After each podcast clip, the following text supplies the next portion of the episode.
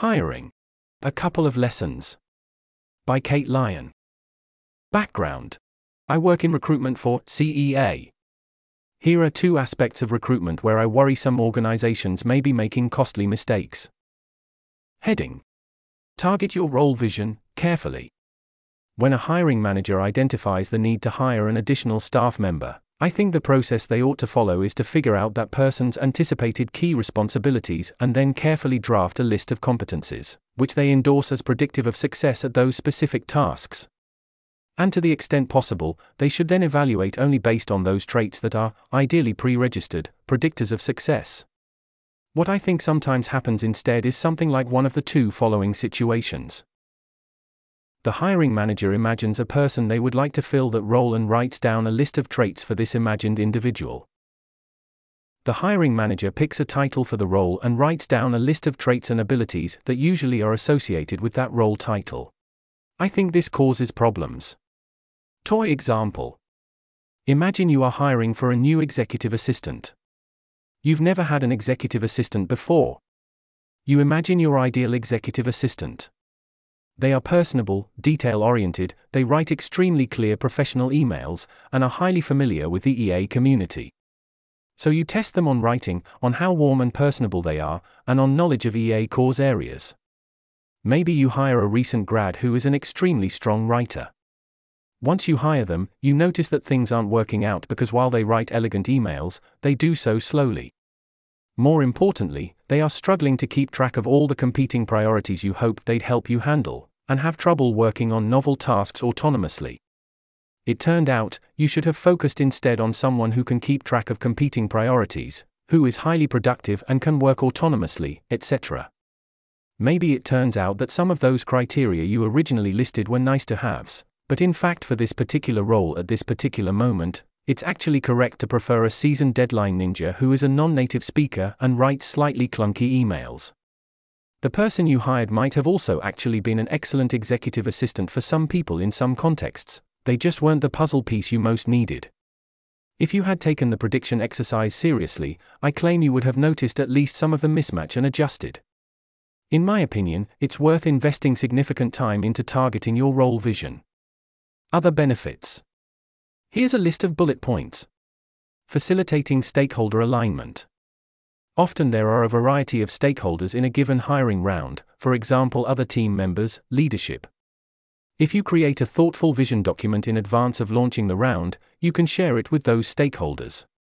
This can surface and hopefully allow you to resolve previously invisible disagreements that would otherwise have snuck up on you, midway through the recruitment round.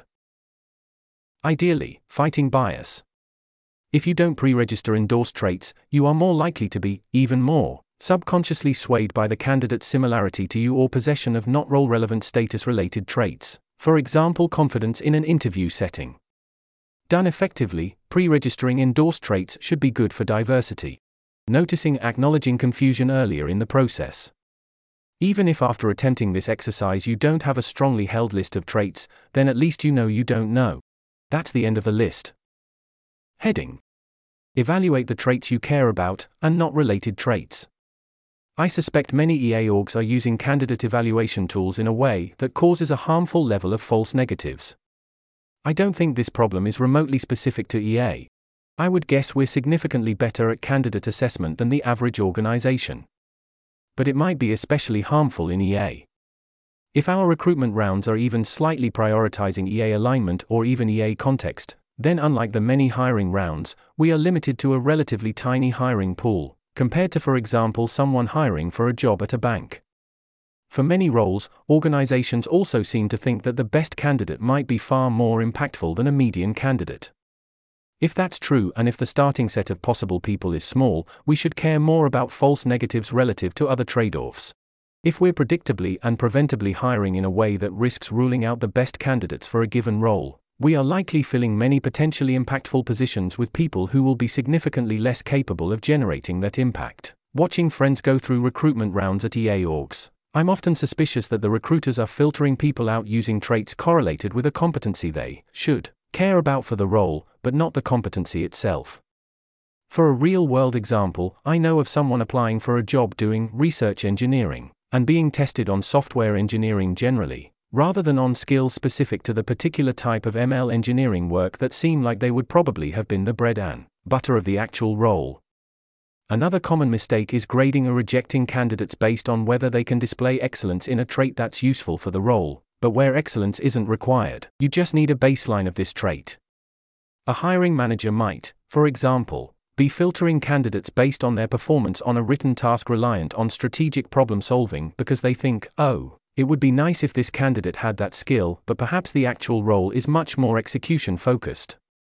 If the hiring manager rejects people who are kinda on that writing task, in doing so they might lose the person who would have actually been by far the best at executing the actual role. This is true even if this written problem solving skill would have been of some benefit for the role. It's also true if a low level of that skill was indeed necessary, but the higher level at which they set the bar for progression in the hiring round was not. I think there's also a sort of search for keys under the lamppost failure mode at play sometimes, where people put candidates through a particular evaluation because it's easy, rather than because it's laser targeted at the competencies they should most care about. In an ideal world, you can figure out an evaluation tool that measures the trait you are after extremely effectively. You can test it, become confident in it, use it, and then test that it predicts success in the role for the people you actually hire. This is often a faraway pipe dream for the weird, often unique roles that exist at EA orgs. If you don't have a test you can be confident in, I think simply knowing your tool and its limitations is a huge improvement. If you suspect your test is, for example, too broad, too specific, or is, mostly, testing a related trait to your actual target, you can be strategic about how you interpret the results. A couple of ways this might change how you treat task submissions. Confidence. If you aren't confident in your tool, you may want to be more generous in who you pass on to the next stage. Rule in versus rule out. Sometimes you should be confident in your tool to rule out the lowest performers, but not confident enough to think it's reliably helping you distinguish between medium and high performers. If that's true, my suggestion is to make a pass or fail type task, so you try not to update on strong performance. I once wrote an event related task for an operational role. I endorsed a prediction that very poor submissions should indeed be ruled out.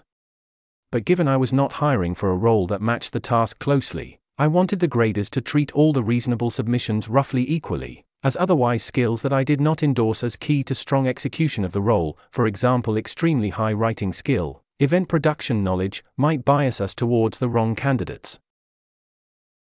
This article was narrated by Type 3 Audio for the Effective Altruism Forum. It was first published on September 12, 2023. To report an issue or give feedback on this narration, go to t3a.is.